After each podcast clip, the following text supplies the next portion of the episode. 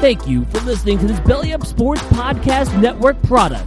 Some said we go belly up, so we made it our name, and we're still here.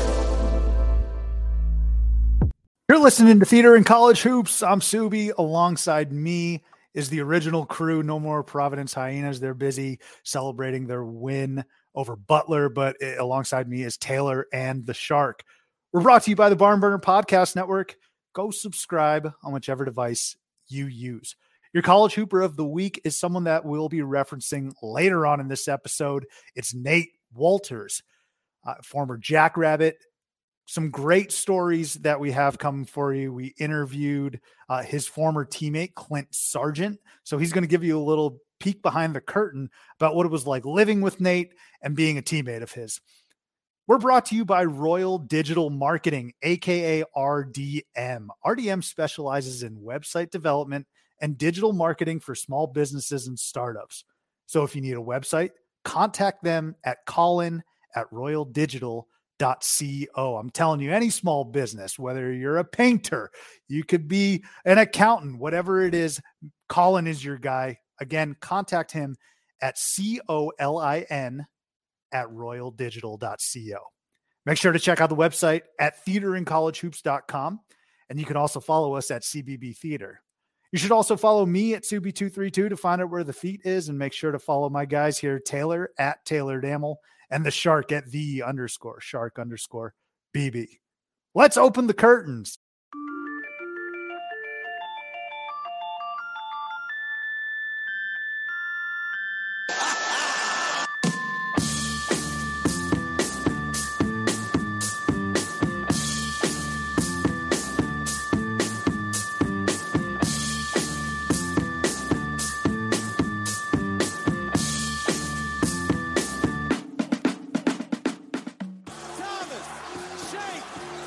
crossover, step back, and DeRosa, Young, safe, and Washington wins it on a last-second day.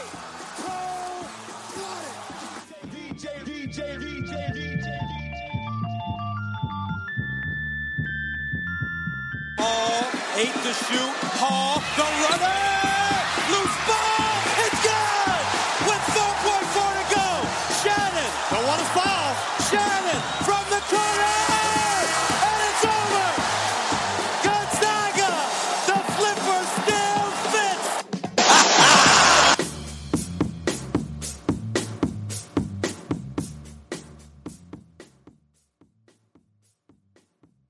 Boys. We have an awesome interview with tourney bound coach Clint Sargent from Wright State. We bungled a lot of facts, but again, we're not numbers guys. We're not facts guys. We're jazz riff guys. Okay. So there's no point in delaying this any further. Let's jump straight to Clint in our interview with him.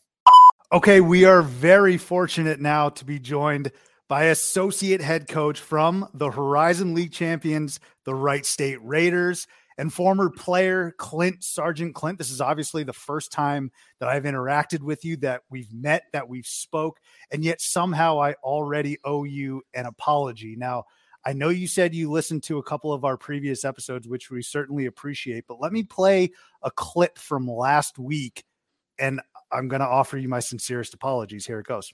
I'm a Wagner guy. You shouldn't be pumping your fist. I'm trying to get Clint Sargent, who's friend of Matt Gatens, on the program. He's an assistant coach for Wagner Taylor. So mm-hmm. ah, so uh, that, you are not well, an assistant coach for Wagner. You're an assistant coach for Wright State. That is correct. I, I could see maybe the mix up with the W there. Um, but nonetheless, I'm a, I'm appreciative to be on the show. This is actually uh, my first podcast. So this is kind of my. Uh, I'm grateful to kind of have the opportunity to speak through an exciting week, and and just kind of dive into, I guess, all things Wright State and Clint Sargent. Yeah, I mean, we're the lucky ones. This is a very unique opportunity for us. We have someone who's going to be dancing, who is going to the NCAA tournament. A lot of great questions. I would also add to my confusion about Wagner, you're also both green so uh, credit to me for taking accountability, but at the same time, you did uh, deserve that apology, Clint. I, I'm sorry. Forgiven, for sure. Forgiven. hey, I want to start with this real quick. Uh, we do a bit of research. We pride ourselves on doing some research prior to you guys coming on. Except for where he coaches. Yeah. That's Other right. than that, yeah, right. totally discredit yourself there. Right off the outside of that, outside of that, when you're directed to your page at Wright State on the Wright State website, the first photo on the slideshow is you and the rest of the coaching staff barefoot. Can you provide a bit of context on that? Sure. Uh, that comes from my boss, uh, Coach Nagy. He, he's been with Samaritan's Feet ever since uh, he he and his wife Jamie adopted their daughter Naika from Haiti, uh, and they got involved through an organization called Samaritan's Feet, where where basically they go back and they, he, he took a team back at South Dakota State to Haiti, and they do a shoe distribution, uh, and we do some locally every year here in Dayton, where we um, we, we basically wash their feet, give them a new pair of shoes. And so we, we do that game once a year just to raise awareness, fundraise. Uh, and it's and honestly one of the, you know, in terms of a coach, one of the more rewarding experiences, opportunities to kind of d- dive into that relationship with your players and give them a little perspective. Um, so yeah, one, one of the, the better parts of our program, quite honestly. Yeah, that's pretty awesome. Um, you know, just to kind of dive into, I guess, your path to get to uh, where you've gotten to right now. Tell us a little bit about like your basketball history. Um, I know that you might have an accolade or two from a from your alma mater uh, there, so maybe just dive into kind of uh, your your life and how basketball fits into that.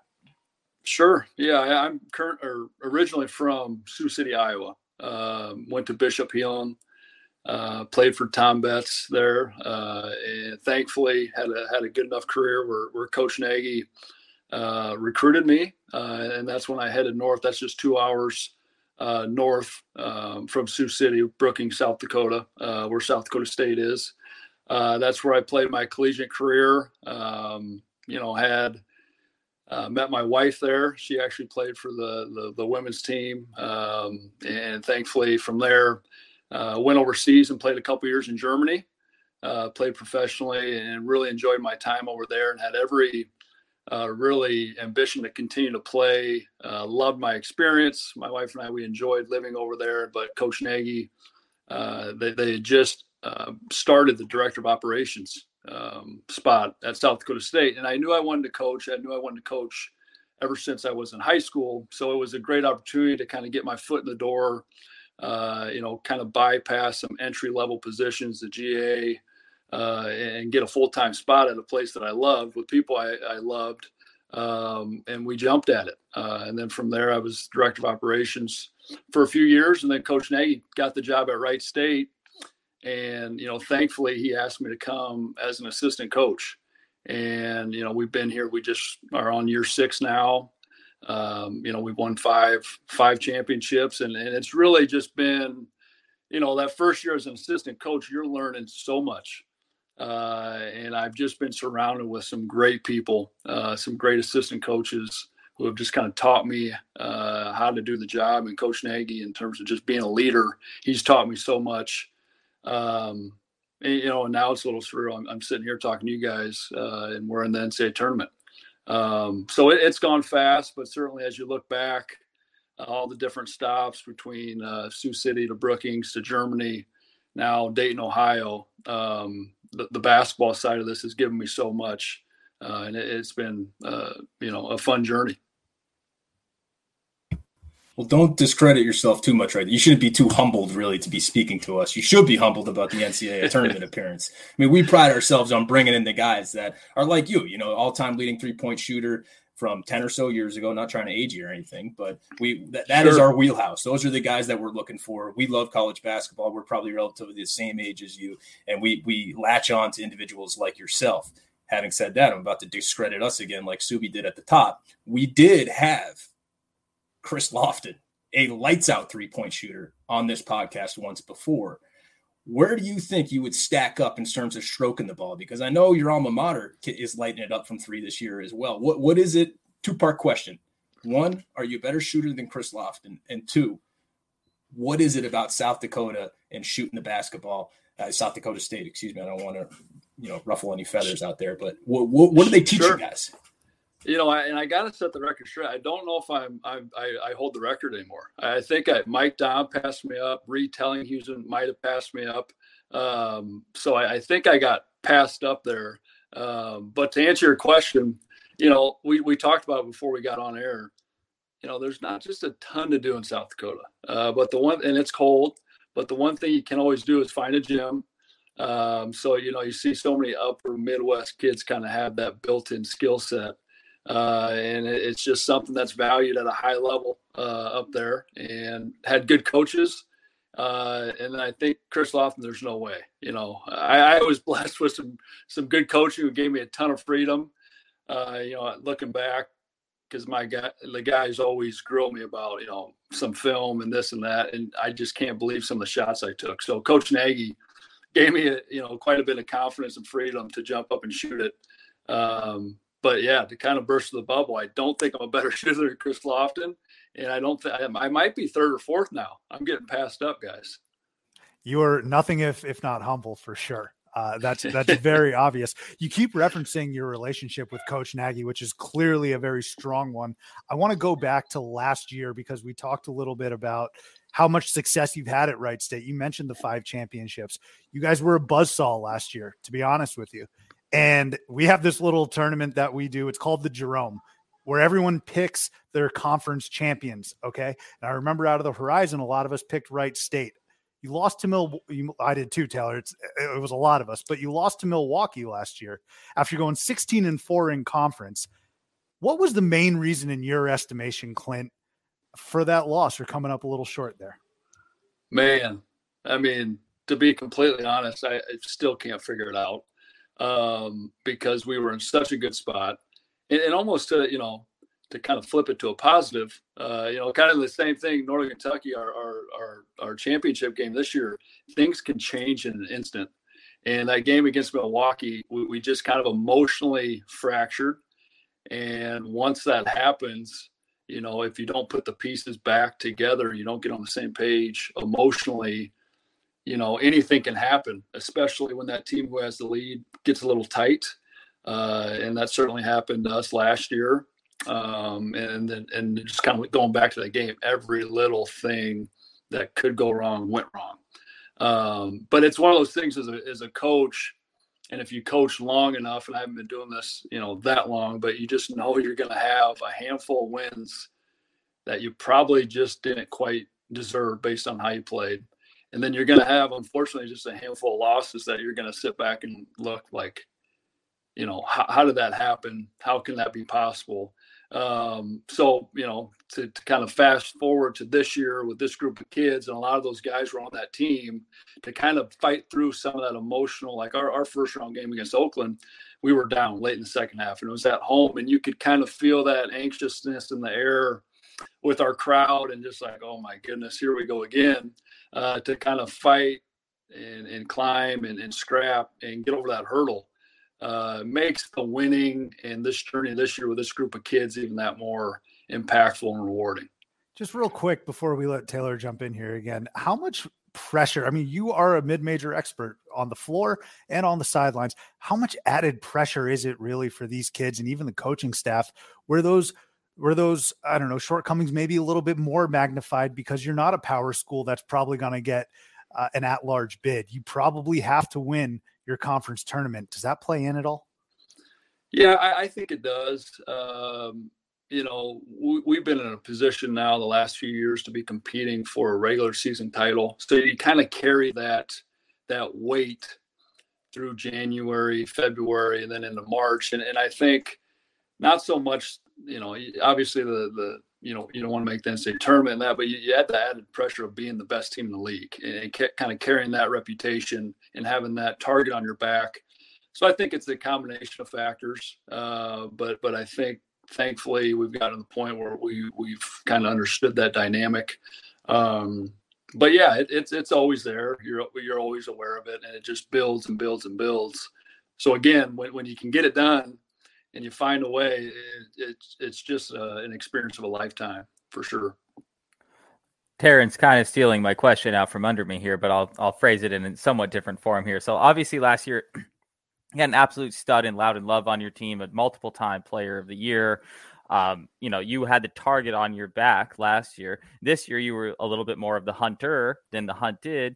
Are there some things specifically you tell your team or Coach Nagy tells your team, like going into the tournament in terms of preparation and things like that, that differ from year to another when you are the hunted versus the hunter? Or is it always next game up, next game up, next game up?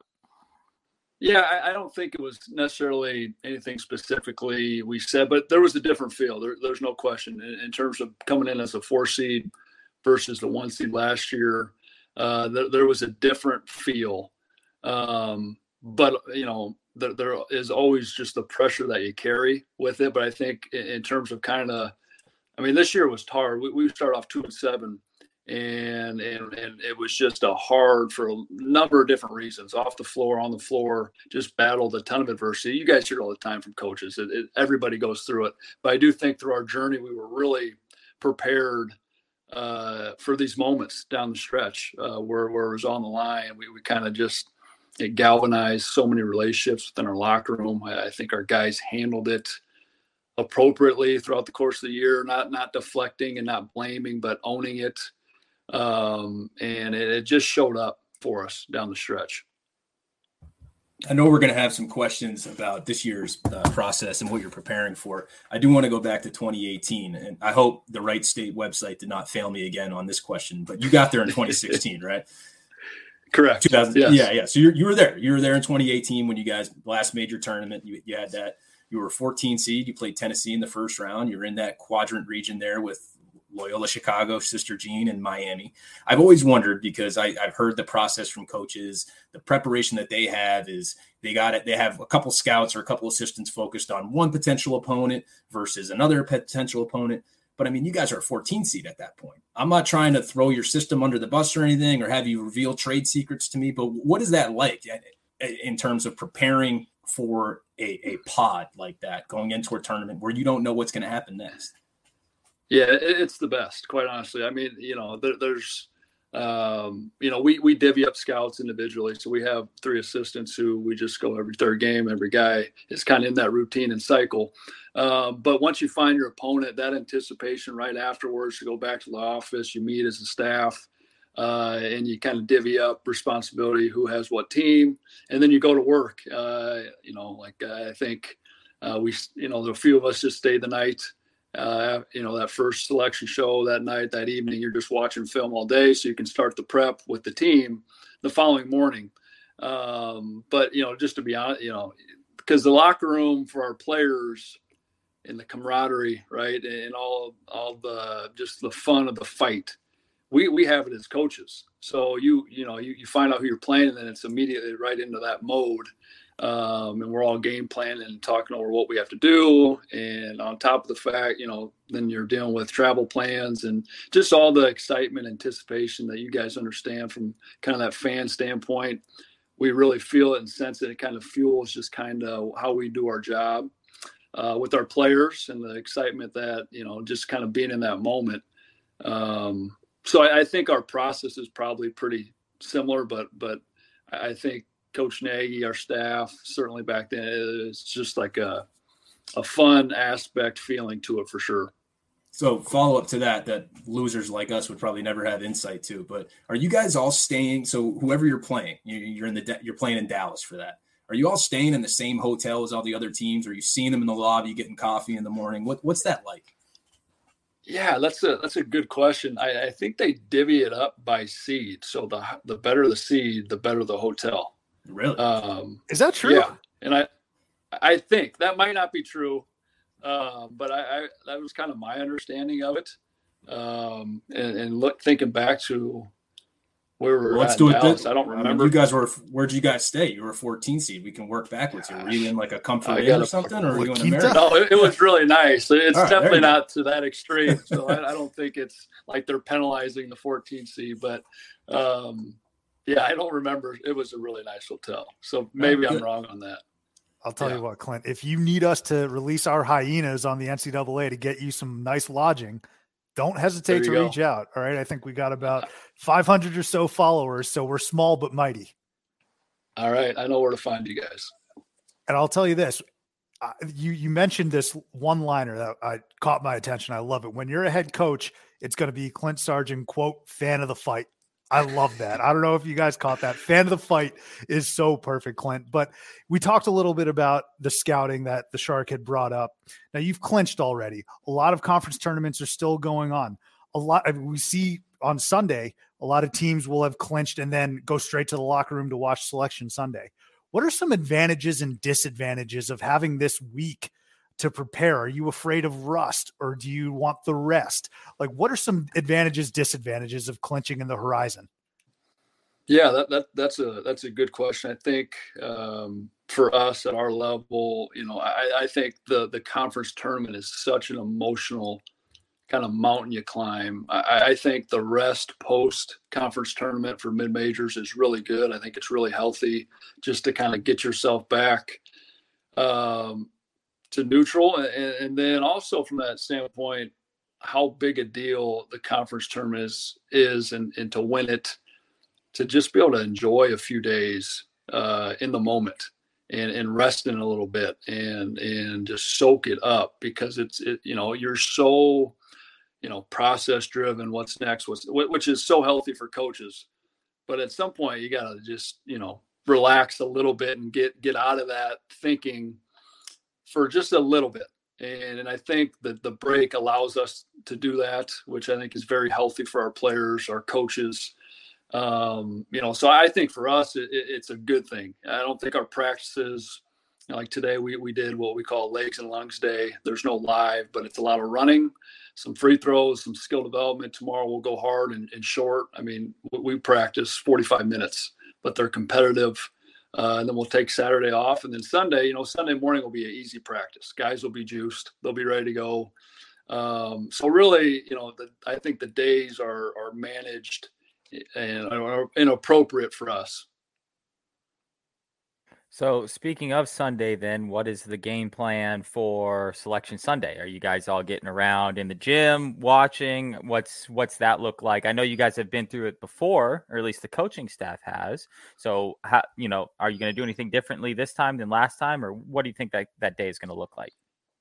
Yeah, I think as of right now, we're going to practice uh, probably late morning. Uh, you know, get done with that and then we'll go eat. Our athletic director is going to have our our whole team, staff, families over uh, for afternoon kind of dinner, uh, and then we'll head over to our student union, uh, which which our environment, our last selection show was was was perfect. Uh, it'll be packed, and, and there's just you know those moments where you can, you know, just kind of see the enjoyment for your fan base, your administrators, your families, uh, and again, just kind of soak up the moment and then because once you find out uh, who you're playing, it, it be for us as a staff and our players. Then, like we talked about earlier, then it inserts okay competitive kind of that pressure that you feel.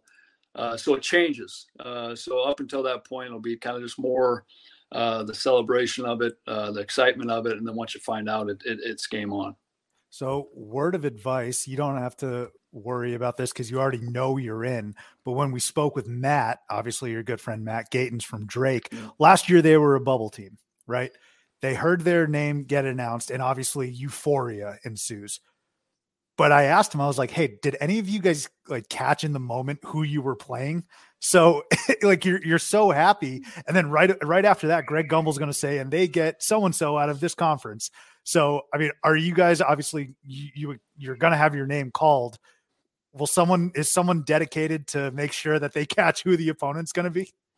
Yeah, that, that's probably a good point. We, we may need somebody on that. Um, you know, thankfully, um, you know, we our staff's been through this before, so I think not that we won't be, you know, through the roof excited. Uh, but but yeah, I, I think you know, it's amazing how many cameras you just have on you. Uh, so again, to circle back to just to kind of watch your players in the moment and make sure you're getting all the information. But but again, to kind of after the fact, because you're in, you're taking in so much information, but after the fact, to just be able to go back and, and kind of soak in the memories. Um, you know that that's probably the best part about. And then obviously you got to figure out who you're playing. Hopefully right. we catch that. And so you're you're you're a perfectionist. You talk about the preparation but right now, it could go into that bucket of a disadvantage of having an entire week. Have you been doing any sort of like bracketology, crunching numbers to see who could even be a potential opponent? Because right now it's really up in the air. But has there has there been anything where you're like, well, maybe it could be this team, maybe it could be that team, or is it just we have no idea? Yeah, no, no, there's certainly some of that just in terms of comparing numbers. I think more just seed line is kind of the big conversation amongst our staff and net and your KenPom and just how your numbers stack up to who already is in the field and then potentially who who could kind of move that line over the weekend. Uh, and you know that that's what our staff did a lot of the, the morning uh, is kind of having some of those conversations. You know, stuff you dream of, all all conversations you, you just hope to be having this time of year. Um, so yeah, we're certainly uh, having all those conversations. So right to, to, the average guy, right? So this game's going to happen at some point next week. You know, you're going to be sitting on the bench somewhere, nervous as hell, probably an- anxious as hell, ready to get this thing rolling. I'm going to be at a bar, probably drinking beers. The TV is going to go on, whether it's truTV, CBS, whatever it is, and we're going to look at it, and it's going to flash across saying Wright State basketball and they depending on what the program is they're going to give you the three keys this is what they do well this is what they don't do well in your assessment what should we know about Wright State basketball? What are you guys going to bring to the table? Are, are you going to be bringing it up and down? I don't want you to give away trade secrets again, like I alluded to earlier. But who are you? Who are you, and what can we expect oh, to see? Yeah, yeah. That, that, I, you know, I enjoy that question because I get to speak to kind of uh, not you know just kind of who we are, what we pride ourselves on. And Coach Nagy's been a defensive guy forever, you know. So defensive rebounding, uh, you know, the the 50-50 balls, the hustle play, all that is really ingrained in who we are. Uh, I, I think uniquely for us, we, we love to throw the ball into the post and plays for the post.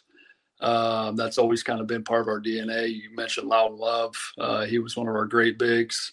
Grant Basile, Tanner Holden. We, we, we, post our guards. You know, we have a, a, great point guard, Trey Calvin. We'll post him some. Uh, and, and, you know, for, for how we prep and do that, we play one on, we have a drill called one on one TFZ. And, and all that is, the TFZ stands for the 10 foot zone. Uh, and that's basically just the charge circle, right? But we, we want to be great in that area because we think that that area has more impact on winning than any other area. Uh, so we, we do one on one and we just start right from there. So it's just you versus another guy. And, and we just, we want to be great there defensively, uh, protect the rim. We want to be great finishing on the basket, get into the paint because uh, you get to the free throw line and, and all that equates to winning. Uh, so hopefully when, when you guys are all tuning in to, to watch and uh, you, you kind of notice that paint – uh, interior presence uh, from all one through five, whoever's on the floor is that kind of mindset. We're, we're going to get to the rim. Um, but we, you know, we have a good offensive team. That the kind of the knock is we haven't been great defensively this year, as good as what we've been in the past. I think the last three years when we won the regular season title, we've been first or second in the league defensively. Uh, but we're, we're we're we're pretty tough to stop offensively this year. Um, and and again that's just kind of that that mentality that we're, we're going to attack the room we're going to get to the paint. So would you say that this is a typical coach nagy team and how does that adjust year by year you know given who who you've recruited? Obviously you're trying to recruit to your style over and over again right? But how does it how does it ebb and flow year by year? Uh you know is this a typical coach nagy team or you know how how, how are your feelings on that? Yeah I, I think so. You know we we run motion uh, and, and, and motion uh, always takes shape to our personnel. Uh, so South Dakota State, you guys mentioned all the three point shooting. We always had uh, five guys on the floor who could handle it, pass it, and shoot it. And you know the three point shot was always a big part of our offense. And, and once we got to Wright State, we you know our best player was Loudon Love, and that kind of transformed uh, you know a lot of what we did within our motion offense, getting the ball to the paint, uh, and that's where kind of TFZ one-on-one started. And and now you know, uh, you know our our motion, our our how we how we score the ball uh, always comes with our personnel, uh, and based on who who can score it, we you know based on the principles of uh, you got to be able to defend and rebound. Those five guys are bought into that that that main thought to get on the floor first. So anybody who's on the floor, we, we know their right mind in terms of they're going to guard rebound, and then we we just try to cut them loose offensively based on where their strengths are at, and and uh, that that's been a good equation for us. We've mentioned his name multiple times at this point, and I was saving this towards the end for more lighthearted questions, but I can't do it. I'm champing at the bit right now. Shark, take yourself off mute. I'm about to put you on the spot. Talked about Loudon Love. Are you a Lee Brice fan? Clint, have you ever heard the song Hard to Love by Lee Brice? Yeah, I have. I have. Yeah, you, I'm a country guy. So the Shark has a remix here. Well, I wasn't prepared for this, but it's going to go Loudon Love, loud and love. That's pretty much it. That'll get stuck in your that head works. for a while too. But while I have this the mic again right now, I do want to ask because you keep bringing up the TFZ. I love it. I've made a note of it already. Is that something that you, the players, are just dreading when you guys show up for one of those 45 minute hell practices that you have. And, uh, you know, I'm looking at your roster and you, you referenced him earlier, but Grant Basile, this guy seems like he can eat, eat up the TFZ and he, he's the identity of someone that does it great for you guys. Yeah. You know, I, I think they, I, I actually, and you can only ask them, but I think they they enjoy it. I think they embrace it. it, it it's just you know we do it right at the beginning of practice. We we kind of go through our defensive fundamentals, closeouts, and then we're right into one on one, two on two. And you know when you're when you're trying to show up for practice every day through a six month season, you know you you can't help but be ready if you know it's going to be one on one from you know five feet from the basket like you have to show up. So I, I, think there's a healthy part of that that our guys embrace and look forward to. Uh, and you mentioned Grant. You know, he, he's such a he has such the body just to be a nightmare down there because he's long. He has good touch. He has good timing uh, around the basket. Uh, so you know, you can kind of see guys. It's hilarious when we start lining up. You know, you got two teams. It's one on one. You know, guys who are trying to find that matchup that's a little favorable for them. So I think you know probably a lot of guys are trying to see where Grant's at, and maybe they'll go to the other line. It's like a basketball Oklahoma drill. That's kind of what I'm picturing it as right now. That's exactly right. You got it. Right. Residing in a football state like Ohio is, that's a good reference. But Southwest Ohio has a really nice tradition and culture of hoops down there. I want to expand and talk about maybe some other teams in that general area. You said uh, you lived in Springboro for a little bit. I think Maverick Morgan, uh, former Illinois big man, he's from Springboro. You mentioned Kettering. I think Luke Kennard's from there. I might be getting them mixed up, but they're Southwest Ohio guys when you look at your general area, you got Northern Kentucky, who's not even or not just over the border, but in your uh, conference, you have Cincinnati, you have Xavier, you have Dayton. Is there any bad blood between those those schools? Yeah, I, I know bad blood. I I don't. I'm sure there is amongst fan bases, but but as a coach, uh, it, it's just fun because the the care is there, uh, and and just the tradition amongst so many different uh, programs and universities. Um, you know, and, and us for specifically, there, there's not a you know professional team in Dayton. It, it's hoops, and the community, the fan bases, uh, they love good basketball. So when you can win, uh, it, it's a lot of fun because you know your your, your players are going to experience it. Uh, they're going to feel that excitement and that that um, you know just people care about what they're doing. And I, I think a lot of universities don't quite have that, but this area uh, you know, makes it interesting in recruiting. You re- recruit against a lot of the same schools. It's competitive, but also to that regard, there's just more players in there because again, the tradition. They grow up watching so many different teams. Uh, it, it, just makes for the job just to be, um, you know, more fun and exciting that way. So you bring up recruiting, and especially in your area. So how do you guys go about um, you know, recruiting in your area. How far out do you go from your general area when you recruit? And do you guys, you know, can you share a little bit of the philosophy that not only Coach Nagy has, but you have, and how you divvy all that up between assistants?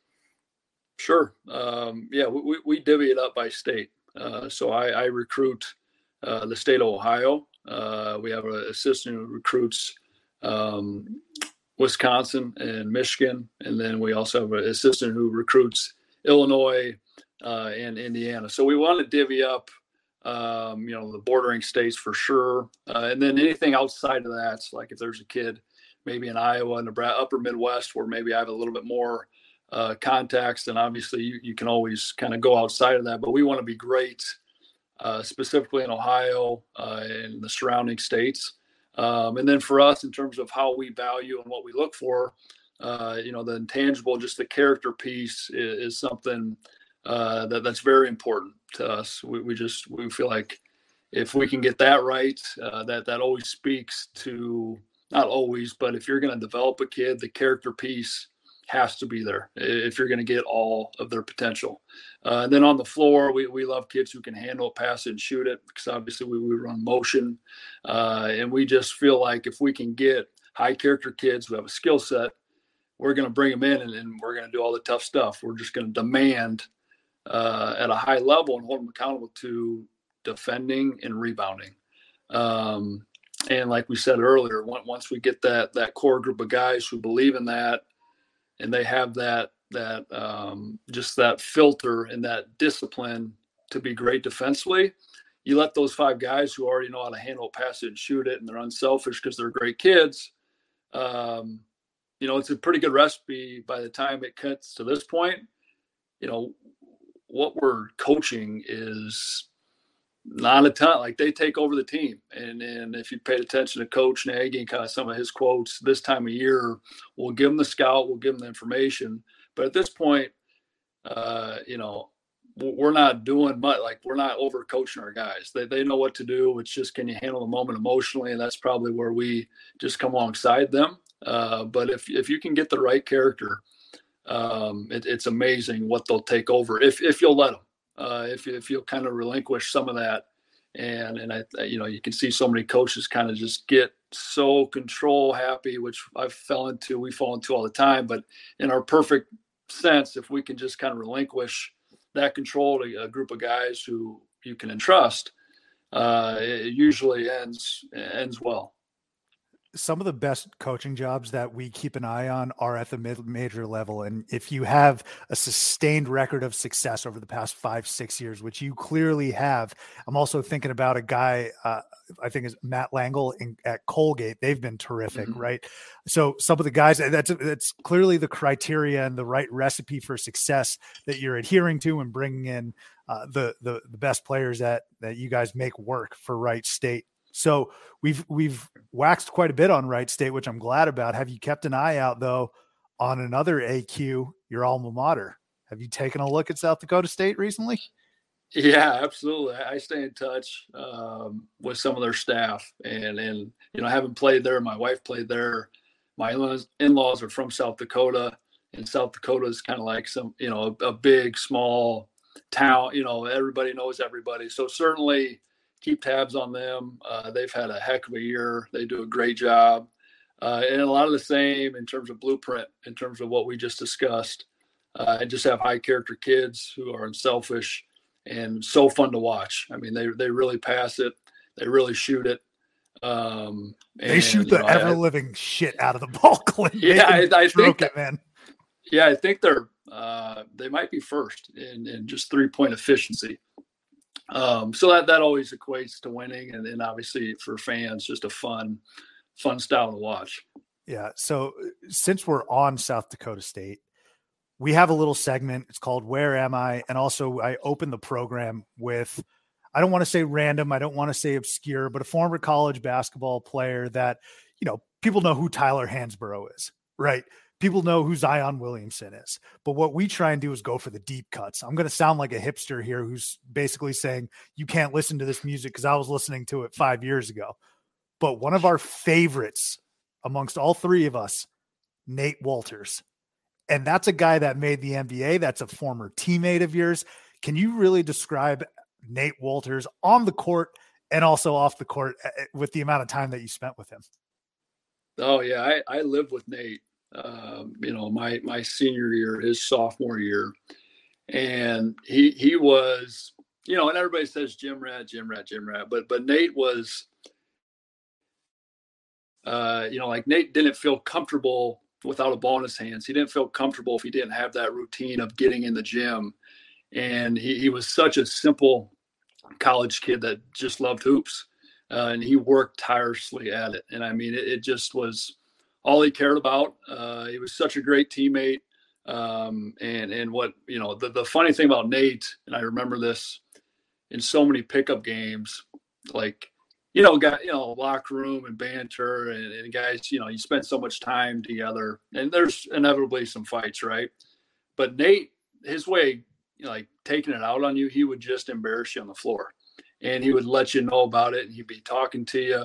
And that that that's just kind of how he handled his business. You walk off the floor it'd be over you know but he would make you feel he just had the ability to make you feel so small on the floor. And what people don't know about nate is just how good a defender he was.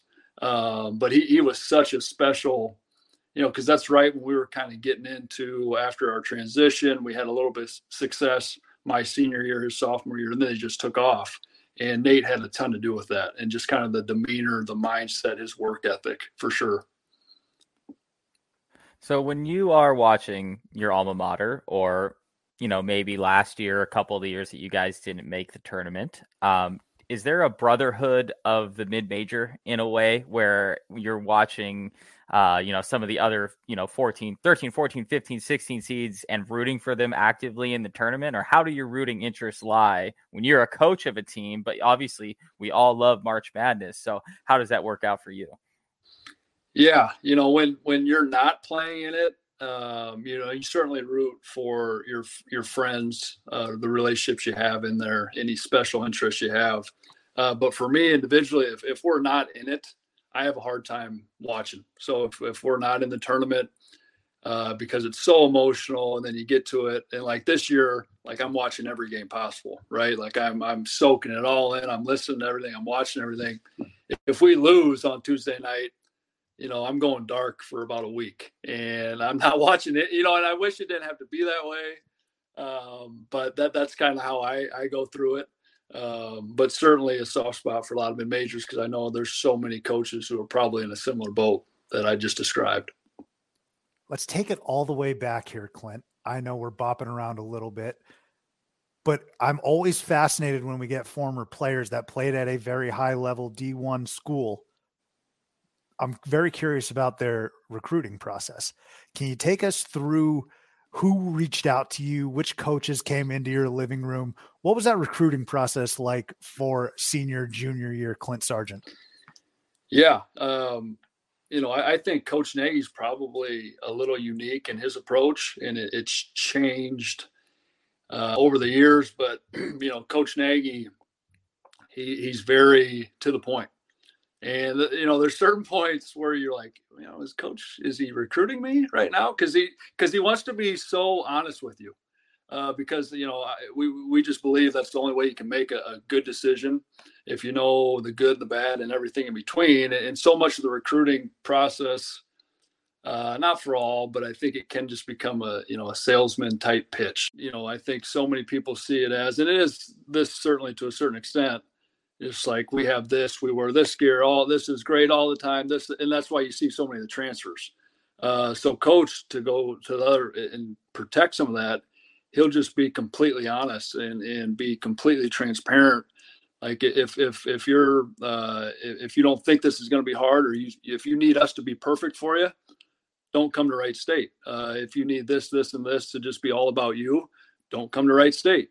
Uh, so it's a little bit different in terms of what I think most people think the recruiting process is. But I, I think for us, it, it's very, uh, it just gives people who we are as men. Uh, and, and that's the biggest decision these parents are trying to make is okay, can I trust this coach's word?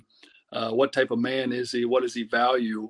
And, and that's what we want to give off to these kids, not necessarily if you come here, it's just going to be roses all the time, and you're not going to face adversity, and it's not going to be hard.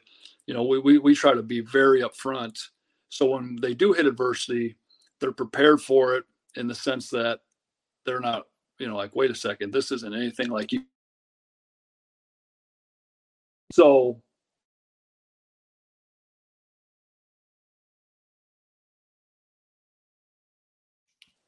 um, you know, I, I, I just thought, man, like there's something genuine about this approach that, you know, I trust. And it, it's ultimately allowed us to attract the right kids, the right parents. Um, and it, it's, it's not that we're just completely, um, not exposed to transfers, but I think in terms of retainment, uh, you know, it certainly helps with that. So I don't want to put you too much on the spot here, but because the season is already over, you know, regular season, I should say, I don't think you'll offend anybody with your answer here. So you, you know, at SDSU, you played at the Marshall Center, and right now, uh, you play at is it the, is it Nutter Arena? Nutter the Nutter Center? The Nutter Center. The Nutter the, Center, yeah, which is a top five name in college basketball. So obviously, you're going to have a lot of bias towards how good of home atmospheres those are, right? And rightfully so. Can you tell us over the course of your playing time or your coaching time, what were just some of the worst places that you had to go where you were just like, God, there's like eight people in the stands. It's 10 below wind chill. Like, this is terrible. I hate going on this road trip. Yeah, that, that's a good question. Um, yeah, you know, Centenary what was a unique one. I think it's called the Golden Dome. Uh, I think you know we we always had a post thing. You know, we try to every after every shoot around we we try to punt a ball to see if we could hit the top of the dome. Uh, but that that trip was always hard because when we were in the Summit League when I played, we would go from Centenary, Shreveport, all the way to Southern Utah for a Thursday Saturday trip. Um, so the travel was a nightmare, and neither you know Centenary didn't draw very well at the time. Um, you know, it's compared to now in our league in, in the Horizon League where everything's a bus trip uh, for the most part. So that's definitely one that comes to mind. That's funny. We always ask that. We always have to ask that because people will will always ask like, "What's the toughest place that you've played in?" That's a good question. It's always interesting to Wait, figure out. hold like, on, hold on. Did I mess get up the for? name? Did I mess up the name of South Dakota State's arena? Is it the Frost Arena now? Yeah, it's Frost. now? That's a hard one to. Yeah, I thought- it's, it's Frost Arena. Oh, I said it was Marshall Center or something like that. Did I just quote? Did I just pick up the South Dakota arena name accidentally? Yeah, I'm trying to figure out the Marshall Hmm. where you where you would have got that. Um, Yeah. Yeah, but yeah, so- it's it's Frost Arena. I think they're they're actually um, they're renovating, so maybe maybe that's the new name, Taylor. That's probably what you did. Wow, I'm Yeah. breaking news here here on Theater In College Hoops. Yeah, here on Theater In College Hoops, we got Wagner, assistant coach Clint Sargent. He used to play at the Marshall Center. All of that. We're just Yeah, completely bungling. I'm it. the fourth, yeah, fourth in three point shooting, but Yeah, keep I- track. I heard they're going to get the guy, the guy that did the Golden Dome. He's going to come up and do the finish the renovation for you over there at the Marshall Center. So that's good. There you go. There you go. Hey, Clint, we'll get you out of here on a few quick hitters, some light questions. Actually, this one comes from my brother in law because he's very curious. First and foremost, he claims that Southwest Ohio has the best wings in the country. Is this true? Boy, uh, I, w- I would love to know the spot. Frickers or Roosters? Have you been to either of those? You know what? I've heard I've heard really big things about roosters, but I've not had them yet. So we'll have to check that out. Okay. I will I will tell him that he will be their their biggest proponent. Um and then this last segment that we do, it's called Bring Them Up on Stage. Okay. So that's exactly how we got you from Matt. Anyone that you can recommend for us to reach out to you that you think would enjoy jumping onto the program and talking a little hoops. Um, yeah, I I would say Brian Cooley. He, he's an assistant coach at Colorado State.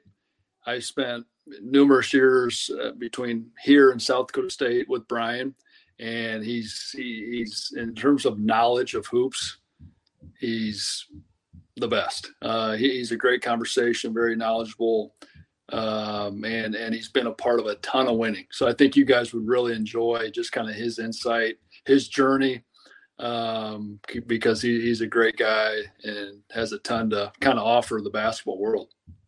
Great. This segment is usually more of a ask for uh, for an apology first and then permission later because I may just be like, "Hey, Clint, uh, can you help me reach out to to Brian? Can you text him for me? Is it best to DM?" So I may be tugging on your shirt there for a little bit. Because Clint has nothing going on this week. That's really I'll give it some time. I'll give it some time. Yeah, yeah, no, that that'd be no issue at all. That'd be great. Terrific. Hey, I will get you out of here last on this. One of your latest tweets is a beautiful photo of you and your family celebrating the horizon. you talked a little bit about it earlier in the program about taking some time unwinding, right? Tell us what that moment meant to you and describe that moment on the court with them. Yeah, there, there's nothing like it between, you know, because they they feel the pressure. Like my, you know, maybe not my children, but my my wife does, and they they they see. And I've always thought, and you know, I'd, I'd like to be better at this, but I think some days they get the worst part of my day, and that that's uh, not how you like it as a father and a husband, but uh, to kind of go through the season and then kind of have that moment on the floor to celebrate. That's really special. Uh, and then also not only to share that with your family, but I tell you, guys, to see your players celebrate with their families and the joy and just the tears. Uh, that that's probably the highlight of being a coach right there.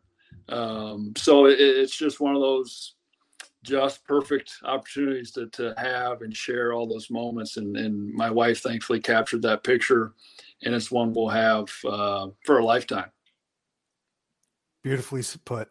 Clint, thank you so much again for jumping on. We really appreciate your time, which I know is very valuable because you got a dance to prepare for. Get that suit on, shine the shoes, baby. Grease up those knees you're dancing, Clint. So best of luck to you. Best of luck in the preparation and enjoy Selection Sunday. Thank you, guys. All right. We want to thank Clint Sargent. That was a, a blast. Truly, truly good, genuine guy that kind of exuded through the camera, through the microphone. I personally enjoyed it. Taylor, uh, I know, I know you did as well. Yeah. Well, I, I didn't get the opportunity to apologize to him for not taking Wright State. And I feel like I am the Wright State guy of this program, considering how often I've talked about them over the several years that uh, we've had this going. And unfortunately, of course, the year that I don't take them to win the Horizon is the year that we have one of their assistant coaches on. So I, I, I guess if we're doing 2022 second or third year of accountability here, that's on me for you know not pledging my allegiance to Wright State just in perpetuity here. Well, I appreciate the accountability. I would also like to say that or make a claim that Wright State might be my guys. I'm the Southwest Ohio guys. That's where my heart lives. So it might be they, yeah, yeah, they might be your guys now. Shark with well, hold on. You didn't even pick them in the Jerome. I picked them in the Jerome. I picked them in the Jerome. I picked right, Wright State. So they're both our guys, not Taylor's guys. I can agree with that. That's right. Yeah. I mean, I guess I was a Cleveland State guy for like six days which is unfortunate because I literally picked them multiple times over People the last several forget, years. Buddy. I know, I know. It's I, I listen. I'm not debating that. I'm not debating that at all. I'm telling you, I picked them because like like water in the middle of the night, like ceviche, like some sushi. Revenge, best served cold, and they got revenge. We talk, we did talk a little bit about that. That was a blast. Shark, I like that Oklahoma drill corollary that you made there. TFZ. I'm going to be running that if I'm ever coaching again. I love that. I'm going to be watching that whenever they're matched up. I know the bracketology right now has them playing in the playing game as a potential 16 seed, that's bullshit. They should know a little bit about the TFZ right here because that is a great drill. How many times can you watch this sport and see people, you know, barrel in and get a charge or not be able to move their feet or not be able to get a block shot or not be able to make a little baby hook? It, it's so crucial to the game. So it's almost like you're building it from the inside out. That's like the offensive line. And then you're getting all the other pieces that you build up around it. I, lo- I love the philosophy that they have over there. And I'm all in on Wright State. By the way, Clint Clint Sargent. I mean, that's a shooter's name right there. All time name. That, that is a shooter's name. I mean, it's like Jimmer Fredette, Fletcher Magee, Clint Sargent. Uh, you don't want you don't want Clint Sargent dialing one up from the corner right there. So he was a little coy about it, but at the end he may let it slip that they uh, may have expected to be playing in the playing game when they said uh, if we lose Tuesday. Tuesday. He did make one Tuesday reference in the 49th minute of this well, program. I mean, that's Lenardi. Lunardi did it, so blame Lunardi for that. I mean, uh, that guy is pushing out propaganda that's making people change the way they're planning their weekends. You know, Jerry Jerry Palm. Gonna, yeah. yeah, yeah, right. Well, no, let me tell you something. If you adjust, if you adjust your game plan and the way you practice based off of like some five foot nothing butterball and Lunardi or a disheveled Jerry Palm I, I don't know what to tell you. You well, gotta you gotta be able to power through those guys. Honestly, that might be a good thing. You know where that playing game is? Dayton. There we home go. home court, essentially. Yep. yep.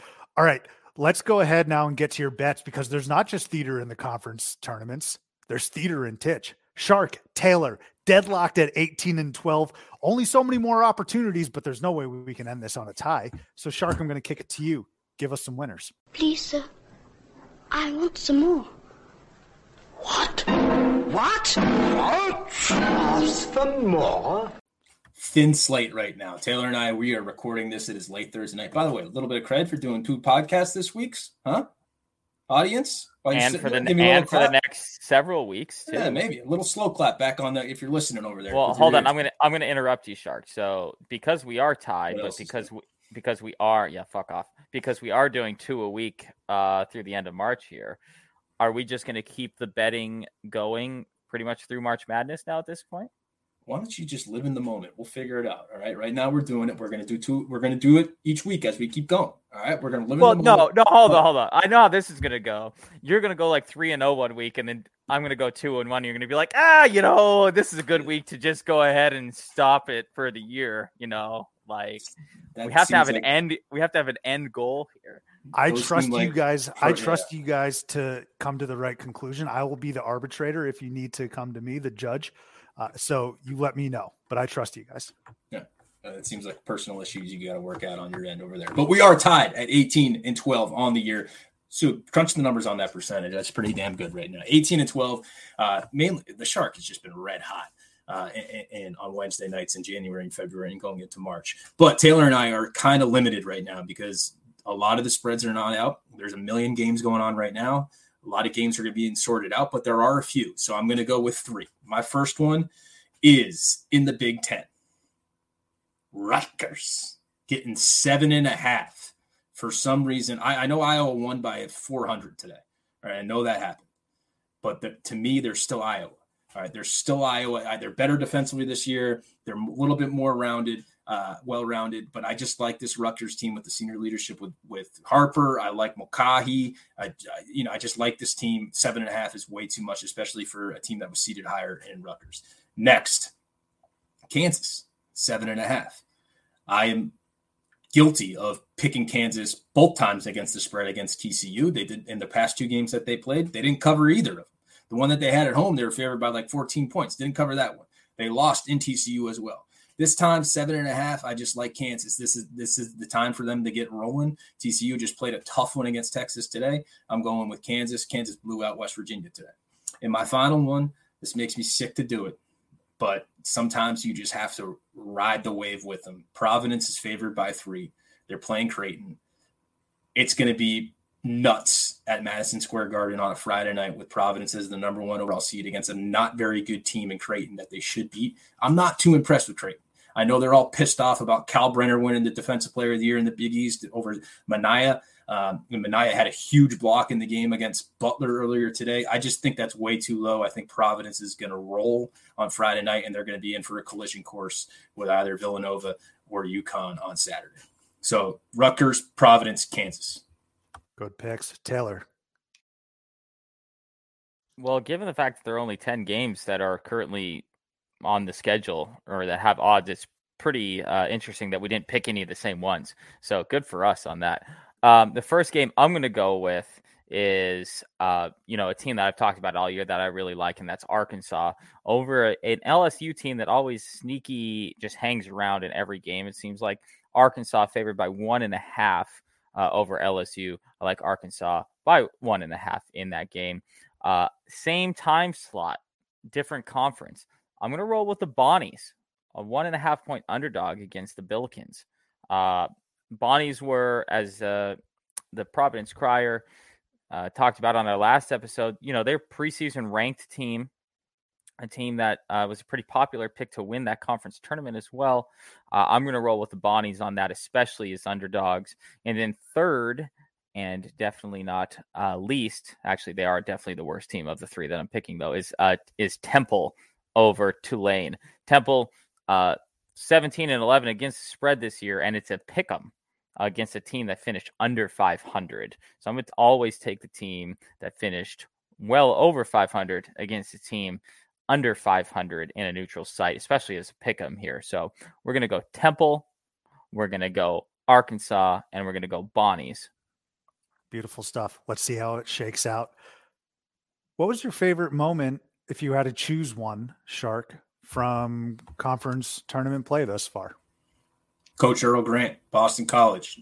Put it, put it. I'm not doing the buzzer beaters. We, we got the buzzer beater. Our guy, NCAA buzzer beaters. Yeah, he's got all that, right? That's his. That's his territory. I'm not going onto his turf. So there's obviously the great one with Chattanooga, Virginia Tech had one, a lot of great buzzer beaters. I like Coach Earl Grant. Actually, Sue, thanks for bringing that up because we got a blog now. I wrote a blog about this. Now that we have our website going, I wrote a blog about Boston College. Finally turned in the corner. I value the last eight minutes of a game. You can you can really tell a lot about a team. There's no fake runs that are going to run someone out. You can really tell a lot about people that can withstand those runs, face some adversity, correct course, and win a game. Coach Earl Grant did that, with the exception against Miami. That wasn't his fault, but I like I like the course that they're on. T, did you have a favorite thus far? Well, uh, I guess if we're not allowed to choose buzzer beaters, I guess it's not David Jean Baptiste uh, sending his team to the tournament on a 40 foot jumper, which 35 footer, which was completely dope. Um, That's Sharks rule, by the way. Who, who's to say that you can't choose a buzzer beater? That was you. I'm, I'm just and, looking out for my guy, NCAA buzzer beaters. That's my. And, and if I also Matt Nagy's play sheet. Yeah, and if I also can't pick buzzer beaters, I guess it won't be ASU losing to Stanford on a buzzer beater either. Actually, know what I will say, if I may be poetic about this for a moment, it's just the best thing I've seen thus far is that we're having real conference basketball tournaments, not like last year's sterile or previous year's lack of version of it. Last year, you know, don't get me wrong, we had the tournament last year, we had the conference tournaments, but something I was thinking about uh, just today is that you know Oregon got a buy essentially. Uh, who who were they supposed to play last year in the tournament first round that uh, they got like COVID Bonnie's, eliminated? I think Bonnie's. Yeah, or no, right? Yeah, was it? Uh, I can't even remember. But the fact that we're not having to deal with that this year, and the fact that we have real tournaments and I guess if we're going to talk about like the most entertaining moment of the, the conference tournament so far, it was uh, what was the brawl in the stands t- uh, night before last? Oh, that was the NEC Bryant yeah, and yeah. Wagner. My yeah. boys, Bryant, and your boys, Wagner. Yeah. Uh, so yeah, something I've never seen before in a conference tournament absolutely crazy. It it definitely wasn't the Bonnies because I'm pretty sure the Bonnies got smacked by LSU. Oregon did get a win over a team that had to forfeit, though. I, I, I, need need to know that Shark. You're the one that knows the exact placement of the brackets, the matchups of years previous. If you could pull that off uh, out of your ass, that'd be great. Top left, VCU, got it, no problem. VCU, that's what it was. I knew it was an A10 team. I knew it was an A10 team. Hold on, can I interrupt you real quick, just because Shark brought this up? Shark, do you know which part of the bracket that the last three NCAA champions have come from?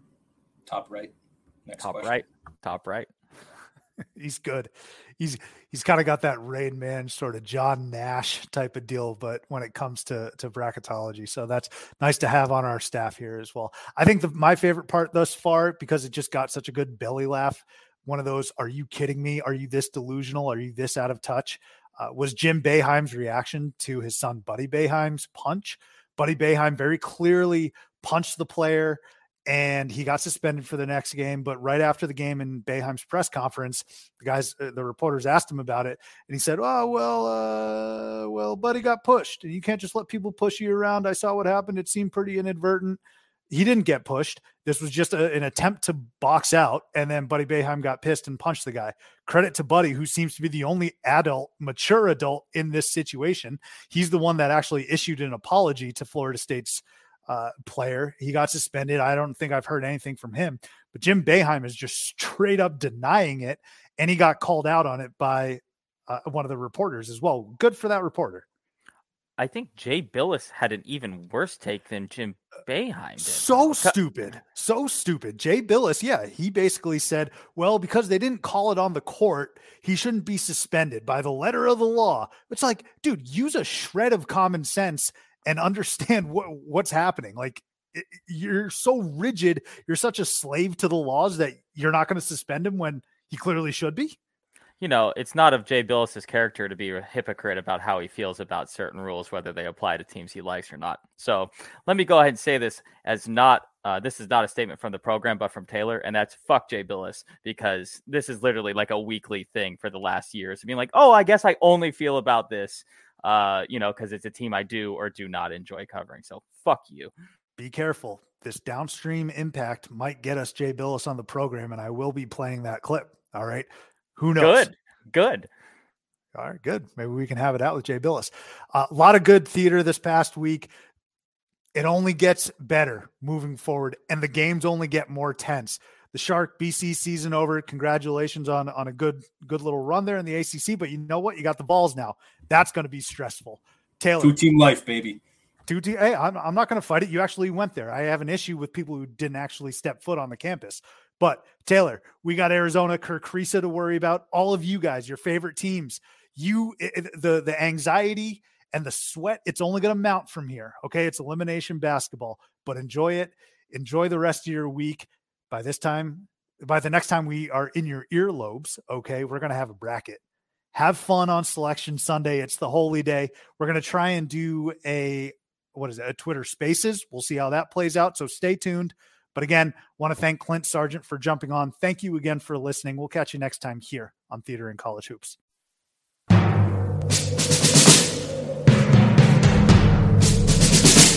The autumn wind is a pirate, blustering in from sea. With a rollicking song, he sweeps along, swaggering boisterously. His face is weather beaten. He wears a hooded sash, with a silver hat about his head, and a bristling black mustache. He growls as he storms the country a villain big and bold. And the trees all shake and quiver and quake as he robs them of their gold. The autumn wind is a raider, pillaging just for fun. He'll knock you round and upside down and laugh when he's conquered and won.